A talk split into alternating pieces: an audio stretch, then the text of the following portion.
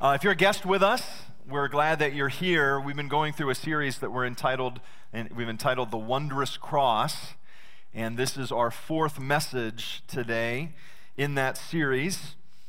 Uh, we talked on Palm Sunday about the cross being the great revealer, reminding us of that which is temporary and that which is eternal. The cross revealing God's sovereign plan of salvation. We've just come through a wild season of, of remembering on, on Good Friday when fears are stilled as we contemplate the, the work of Christ. And then on Easter, Christ is risen. Matthew 28 6, he is not here, he is risen just as he said. And so, as we're thinking about now where we are on this side of Easter and the work that God is continuing to do among us as we contemplate the wondrous cross, today we're going to talk about the access that we have before God. And I want to ask you to think about this a little bit this morning, thinking about the wonderful things that God has done. Many of you uh, making commitments to Christ in different ways. We've got some people who are going to be following the Lord in baptism as a result of this last week, and we're, we're excited about that. And this phrase that was sort of on my mind as I was preparing for this week. Um, I don't know who what the authorship is. I don't know who said it first, so I can't give credit. It's not certainly from me, but it is to be always grateful and never satisfied. Have you heard that phrase before? To be always grateful. And you know, I think sometimes in our walk with Jesus, that applies. We should be always grateful. Literally, that if Jesus never did another thing for you or for me, he would still be the most wonderful giver and the most worthy king. And so we can remain grateful no matter what comes. But then also to say we don't want to be satisfied. Remember that God does not owe us. He has given us so much. But celebrate every commitment, celebrate every step of faith, every God sighting. But then also, I think, in the heart of today's message, believing that God has more for us. Believing that God has more for His church. Believing that God has more in this mission that He has called us to.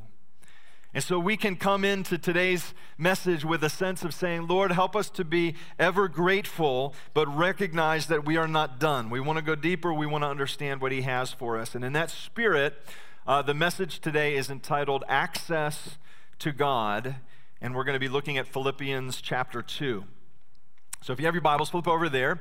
Access to God. If you were to break down this message, you could sort of uh, you could uh, break it down this way. We want to look at the example of Christ, the redemption of Christ, and the lordship of Christ. But I want to talk about this idea of access and all that He has accomplished, all that we have celebrated just in this recent season as we've come through Easter. Now to think, what does that actually mean for us?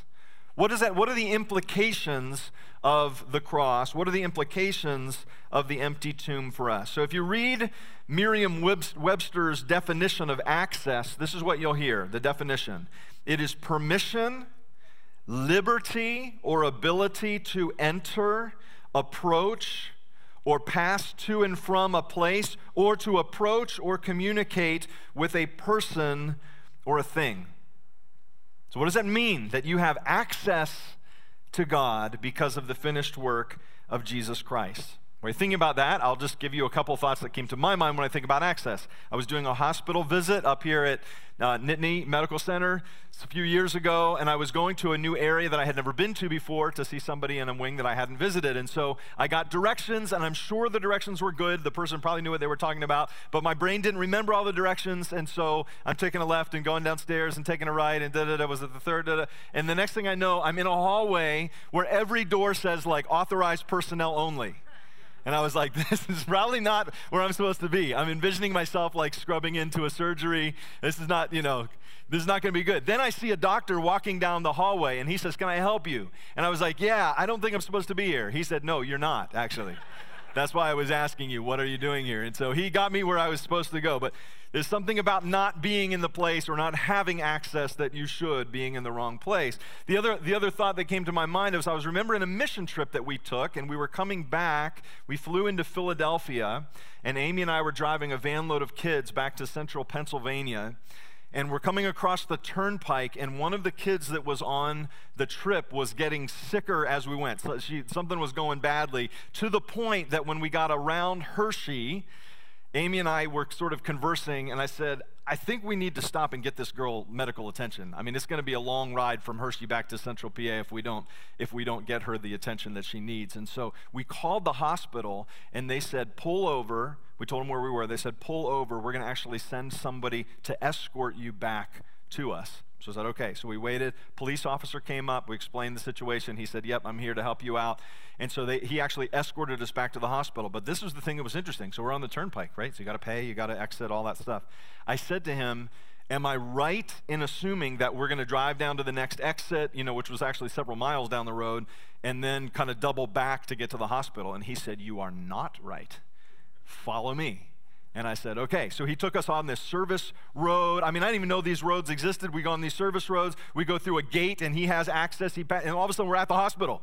It was like that was that was crazy. You know that they got these kind of like back roads I didn't know about. But when you're following the people who know where to go, they get you the access that you need to get where you need to go. So some of these thoughts swirling in my mind as I think about access to God. I think about Paul's missional message to the people in Athens in Acts 17. You remember this when he's talking about the idols and he says to them as he's explaining what is this unknown God that you're talking about? And he says, From one man he made all the nations that they should inhabit the whole earth, and he marked out their appointed times in history and the boundaries of their lands. God did this, listen, so that they would seek him and perhaps reach out for him and find him, though he is not far from any one of us. What's he talking about? He's talking about access to the Father. The work that, that Jesus did, it's also very interesting when I read that passage to, to think that God has marked out the times and the spaces where he, He's got you where He has you and, and when He has you and for a reason. So that's a different sermon. We'll say that for another day. Paul says to the Ephesian church, he says, Praise be to the God and Father of our Lord Jesus Christ, who has blessed us in the heavenly realms with every spiritual blessing in Christ. So I read these passages, I think about what does it mean for us to have access to God because of the wondrous cross? Here's a couple questions as we get ready to read Philippians 2. Maybe think about this as we get started. Prime the pump, if you will. Are we aware of the ongoing work of God among us? That's an important question. Are we living up to the potential of Christ in us, the hope of glory? Is not a guilt ridden statement. It's a question. It's, it's powerful and it's important. Are we living up to the potential for which Christ has brought us into relationship with Him? Are we going through the motions, asleep in the light, as it were? A little homage to Keith Green. Are we hungering for more in our walk with Jesus? Some of I, I suspect that there's probably some of you, you've come through the Easter season and you're doing the church thing, you're here today, you're joining online, but you're asking that question is there something more? Is there deeper water? That God's calling me to? These are good questions. Philippians chapter 2. We're going to look at this passage today to help uh, answer some of these questions about what Christ has done at the cross to bring us access to God. So here's what Paul writes to the Philippians Therefore, if you have any encouragement from being united with Christ, if any comfort from his love, if any common sharing in the Spirit, if any tenderness, and compassion, then make my joy complete by being like minded, having the same love, being one in spirit and of one mind. Do nothing out of selfish ambition or vain conceit, rather, in humility, value others above yourselves, not looking to your own interests, but each of you to the interests of the others. In your relationship with one another, have the same mindset as Christ Jesus, who, being in very nature God, did not consider equality with God something to be used to his own advantage. Rather, he made himself nothing by taking the very nature of a servant, being made in human likeness and being found in appearance as a man. He humbled himself by becoming obedient to death, even death on a cross. Therefore, verse 9, God exalted him to the highest place and gave him the name that is above every name, that at the name of Jesus every knee should bow in heaven and on earth and under the earth, and every tongue acknowledge that Jesus Christ is Lord to the glory of God the Father. All God's people said, Amen. May God add blessing to the reading of His Word this morning. So, in the spirit of access to the God, uh, access to God, I want to look at first the example of Christ. We're going to look at the redemptive work of Christ. We're going to look at the lordship of Christ. But all of this kind of leading to this: what He has done matters. What He has done has massive implications for your life. If you're not in Christ today, it has massive implications for the invitation for you to follow Him. And what does that mean to actually come into a, right, relationship with Him? If you are a Christ follower, it has incredible implications for your life. So let's, let's look at the example of Christ. Uh, again, there's so many places, uh, little trails we could go down in this wonderful uh, passage of Scripture. It's very full. But Paul starts it by saying if you've got encouragement from being united with Christ, comfort from his love, common sharing in the Spirit, any tenderness and compassion, then make my joy complete. You know, I love the pastoral heart. Paul's just saying, look, if you are with us at all in here, here's, here's the one thing I would ask you to make my joy complete. And what is it? He says, be like minded, have the same love, be one in spirit, and one in mind. What you, what you see here in many places in Scripture, and this is a wonderful example, is a unity that is grounded in humility. So that when we get our eyes in the right place and we get our attitude in the right place, is beautiful unity that has come, unity that is fueled by humility. So Paul says this. He actually says, this is kind of audacious. He says, in your relationships with one another, have the same mindset of, as Christ Jesus. So that the way you respond to one another, the way you talk to one another, the way you engage, the way you agree, the way you disagree, the way that you make it your way through life, have the same mindset as Christ Jesus. That is a tall order, right? I mean, that's a, that's a, that's a big one.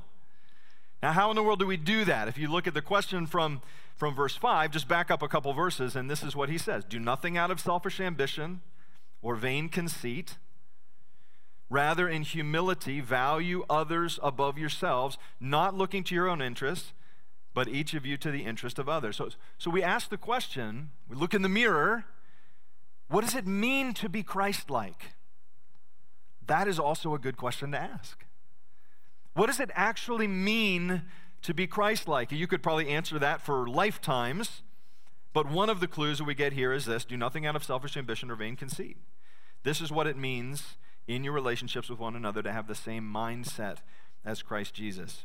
So we, we see this as a major theme in Scripture. I, I put a couple of my favorites, although I could have given you dozens. I put a few uh, passages here uh, on the screen for you. Psalm 133 How good and pleasant it is when God's people live together in unity.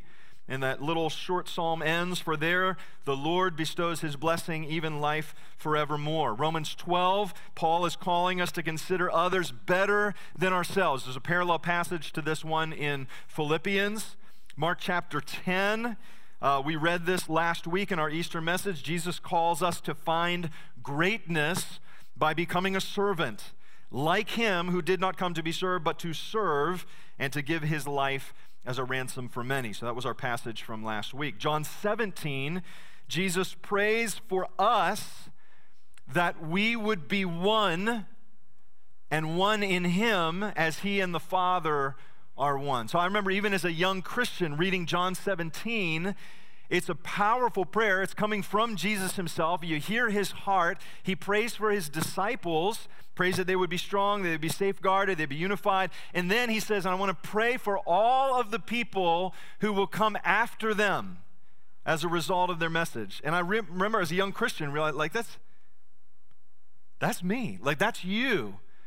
Like the Savior had you in mind when he prayed. And so what he prayed matters, and it's got some personal implications. He prayed for us that we would be united, that we would be one as he and the Father are one. Unity fueled by humility.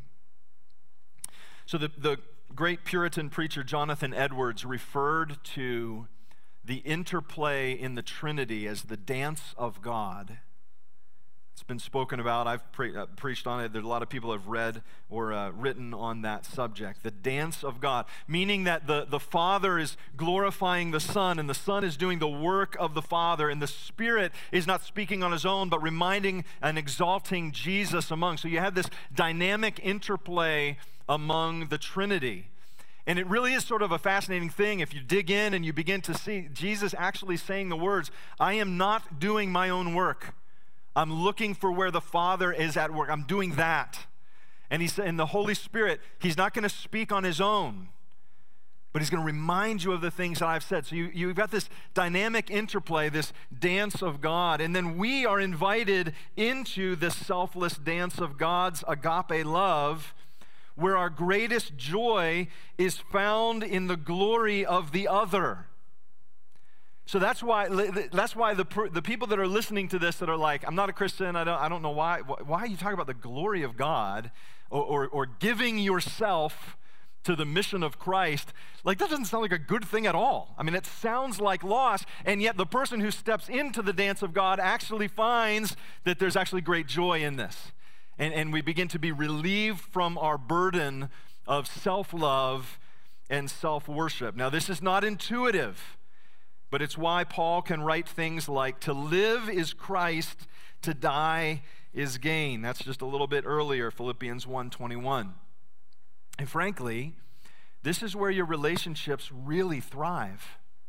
Like when we get little glimpses of this and when we when we get it right, we realize that there's actually such a beauty and such a joy when our relationships, whether you're talking about work or family or friendships, when we get released from the burden of self-worship, we actually get a lot healthier, right?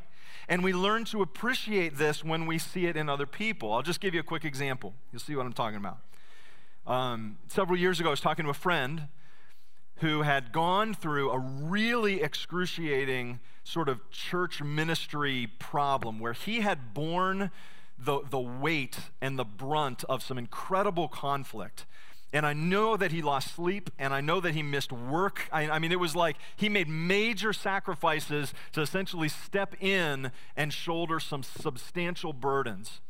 So we were talking, and I was asking him how he was doing, and I was concerned for him because he's, he's shouldering a lot. And when you see a friend that's shouldering a lot of things, and especially church can be sticky and all that stuff, so he's, he's walking through this and everything. And I asked him how he's doing, and this is what he said to me. He said, I'm hanging in there. He said, This has been very hard, very difficult. He said, But I think God wanted me to take this hit. And, you know, I'm like, Nah, nah, nah. that can't be right. God, God wouldn't want you to have to bear a burden like this. This is, you're the victim right here. He said, No, no, no, I, I think, I think God wanted me to take this hit. And then he said this I think he wanted me to take this hit so that somebody else wouldn't have to. Like, he wasn't complaining, he wasn't whining, he wasn't like dismal or down about it. He was just kind of like making peace with this notion of like sometimes God asks us to carry a burden so that somebody else doesn't have to. So, like, when you encounter a friend like that, and probably each of us knows somebody in your life, you say, wow, I just, I see how they, they help carry the burdens of others. That's a very Christ like way to be. And when you see it in other people, it's, it's humbling and it's, uh, it's encouraging in all kinds of ways. So, unity fueled by humility. Now, one of the things I want to say about this with this example of Christ you look to the example of Christ, and you may find yourself a little concerned. Because if you're honest, you can't just do that. Right? I mean, those of us who are self aware enough, you're like, yeah, that's, I mean, that sounds good. And if I could get that right, it probably would be better. But like in me, and what you're talking about is in your old nature, you are not naturally inclined to be selfless. In fact, it's quite the opposite right? So some of us are self aware enough to say, like, this is actually kind of a problem because the example of Christ is great. I just don't think I can do it. And I would say this is an important access to God reality check. You can't. Like, the beauty of the gospel is that we don't look at the example of Jesus and then just say, I'm just going to do all of that. Wouldn't that be nice? I mean, wouldn't the people in your life be a lot more pleasant if that was true? Just, like, just be more like Jesus all the time. The beauty of the gospel is actually there is an impartation of the right standing and righteousness and character and life of Christ that is actually imputed to you so that the life and character of Christ begins now to come out of you. Now, you're not a passive participant in that transaction, but it is not up to you to be like Jesus. The character and life of Christ being lived out in and through us, it is very different than simply deciding that we would be like him. So, Paul gives us this example of Christ, and we've just fixed most of the relationships in your life. Uh, if you can figure that one out, allow the Lord to give you access into that reality. The second one that we see here is the redemption of Christ. I'll touch on this sort of quickly, but Paul goes on to say this about Jesus that not only was he humble, but who, being in the very nature God, did not consider equality with God something to be used to his own advantage, or some of your translations would say uh, uh, something to be grasped. But rather, he made himself nothing by taking on the very nature of a servant, being made in human likeness, and being found in appearance as a man, he humbled himself by becoming obedient to death, even death on a cross. This is the redemption of Christ. So we see the example of Christ. Now look at the redemption of Christ. What was Christ accomplishing at the cross? This is a vitally important question that we understand this because otherwise we would say, well, it's just a, an inspirational story of somebody who was very sacrificial and he gave himself up and, well, I should try to be more like that or whatever. It's deeper than that. Jesus was accomplishing something at the cross of Christ. The curse of sin and the condemning power of the law are broken at the cross. So we sing there on the cross, as Jesus died, the wrath of God was satisfied. The life of Christ being freely given as a payment for the sins of humanity so that we could stand justified before God. So if you're taking notes, write that word down justification. That is a legal term by which we are declared right before God. So we're talking about access to God. You can't have access to God when you are legally not declared right before His holiness. The cross actually bridges that gap to say you are declared right before Him when you receive uh, His righteousness imputed to you.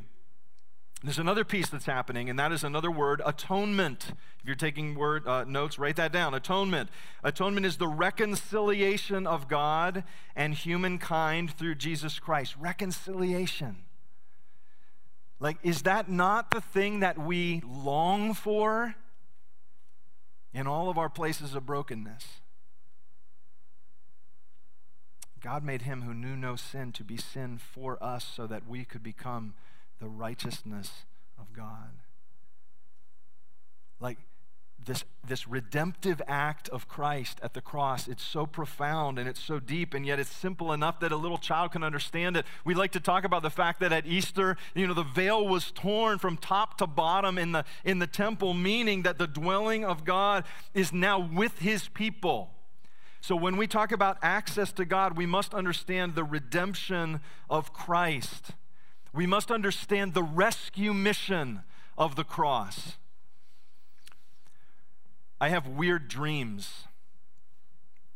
Ask my wife. She'll tell you, got a whole lot messed up going on there. A lot of activity. And sometimes they're just my weird dreams, you know, and sometimes they mean stuff, and oftentimes they just mean I, I don't know, need to sleep differently. But I had an odd dream about being rescued from a sinking train. Um, yeah, it was weird. It's like it made sense in the dream. It was like we're gonna go on that. We're gonna go on this trip, and we're all gonna take a river train. That's what we called it on the in the dream. And I was like, "What's a river train? That sounds great." And it was this amazing kind of engineering thing. And, and a whole bunch of people that I knew were, were going, and a lot of people that I didn't. There's a big crowd of people. We're all getting on this river train. And then we, we, we take off on the river train. And then there's like, and then it was like, oh, the, the river train is sinking. well, that's bad.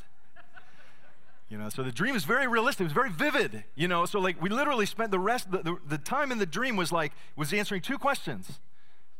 How are we going to get out? Can anybody open the door? Can you open the door? None of us knew how to open the door. So that was the big question. And then if the door got opened, how are we going to actually get all the people out? So this like long, it felt, like this really long dream of like planning and talking and da da, and you know we're, we're in trouble here and we, re- we recognize it, whatever. You know, and then the door did open, and then we also okay. Well, now we got the plan. Uh, get the plan in place. Get them out. Get them out. Get them out. So we're rescuing everybody off this plane, and we're and and and, and even in the dream, it was weird. Like we're asking the questions, like you know what? Some of us may drown. Some of us may drown if we if we hang back, but we're going to try to get as many people off as we can. So it was this wild thing. So I woke up and I was like, Lord, what in the world is that all about? He said, Understand that you need a rescue. Guess what? Your river train is sinking. and you need somebody to open the door. Like, this is why we, we cannot understand the gospel as simply an inspirational story of, oh, look what somebody did. But this, this was a rescue of lost people who did not have a hope apart from Christ. Access to God being restored. First Peter writes this, the, the letter that Peter writes, 1 Peter 2, 24.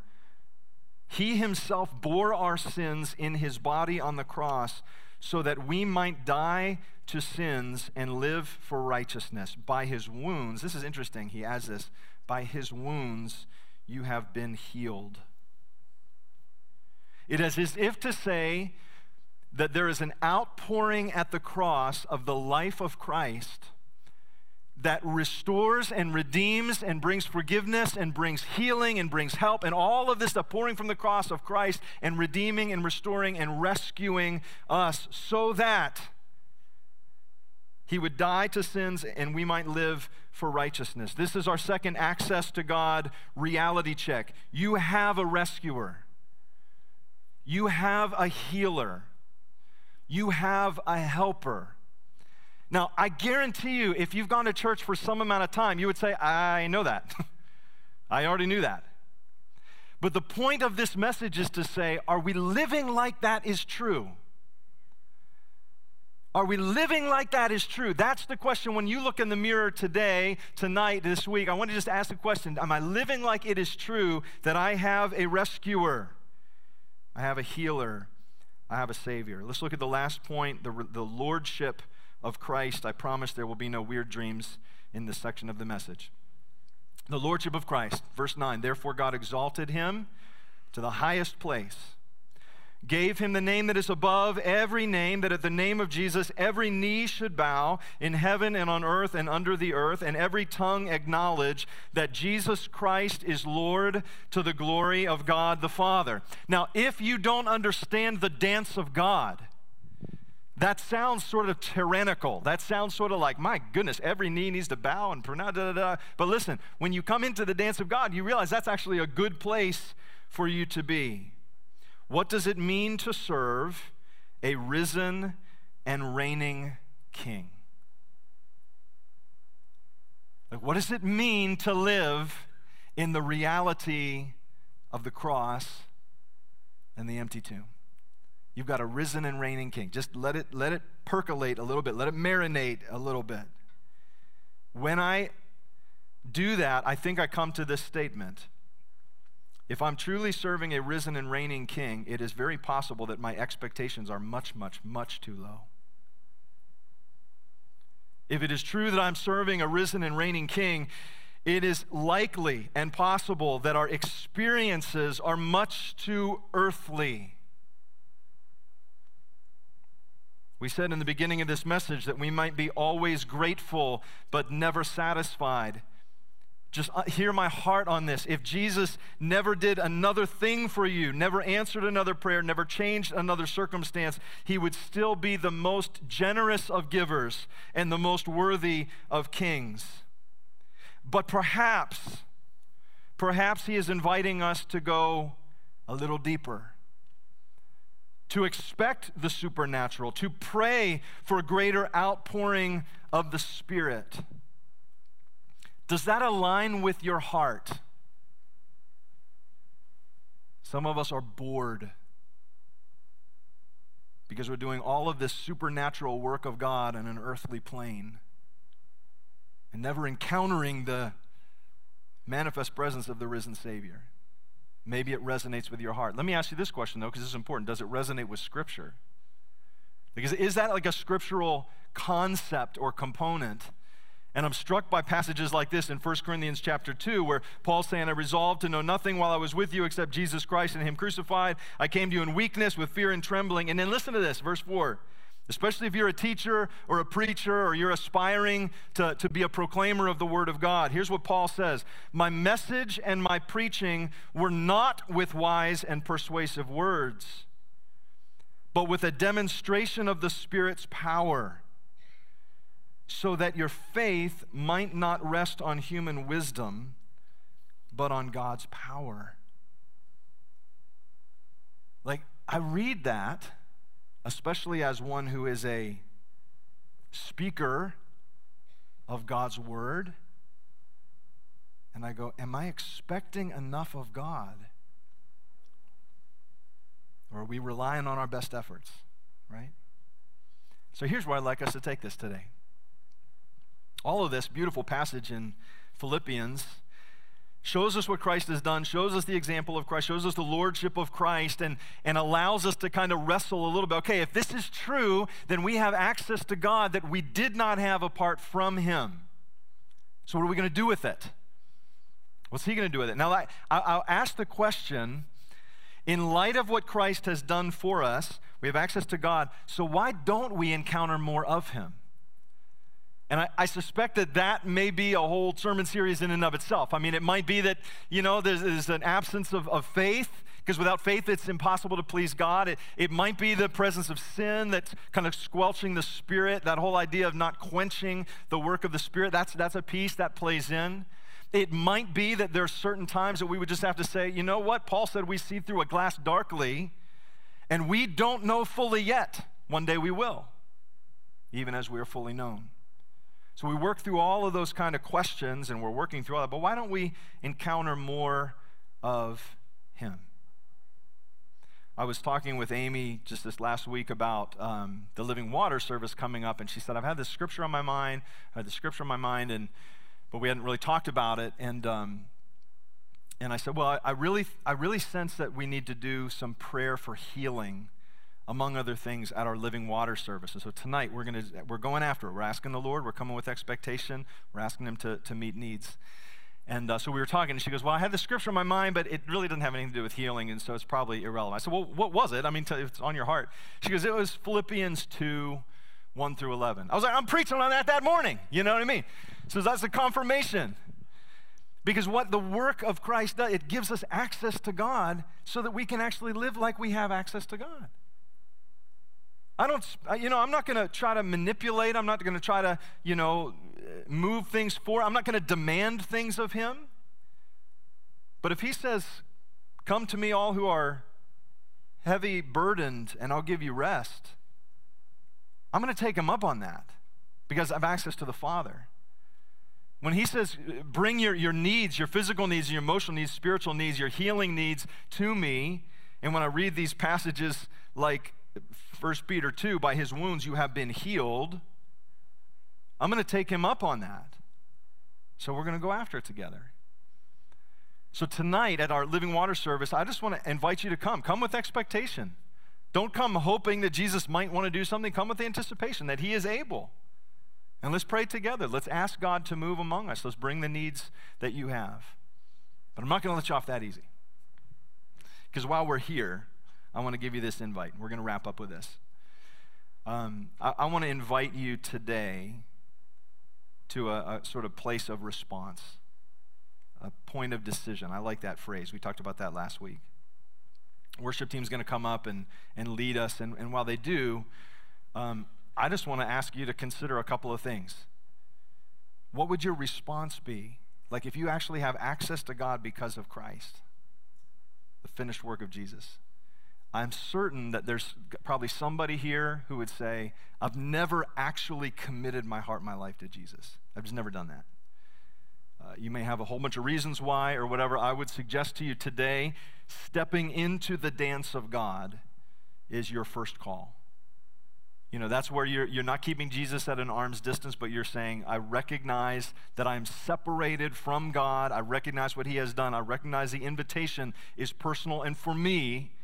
And so I'm going to bow my knee before Him. I confess my sin that keeps me separate from God. I receive His finished work. You do that work with Him today. I want to ask you to, to step forward in that decision.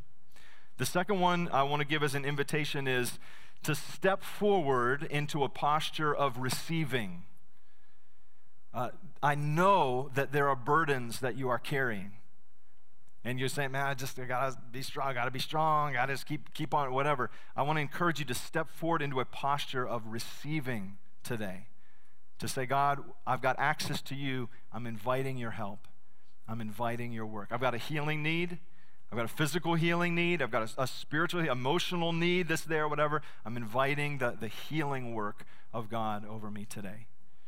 Uh, the third one, uh, this is, I'm excited about this one. Some of you have a calling for greater intercession. That you would actually be the, the intercessor. This, you know, I hear, I hear the voice of the Spirit saying, I'm being called forward to greater intercession. And so, for all of those potential. Maybe it's first time I'm committing my life to Jesus, or I'm stepping forward and, and receiving from Him, or I'm receiving a call for, uh, for intercession.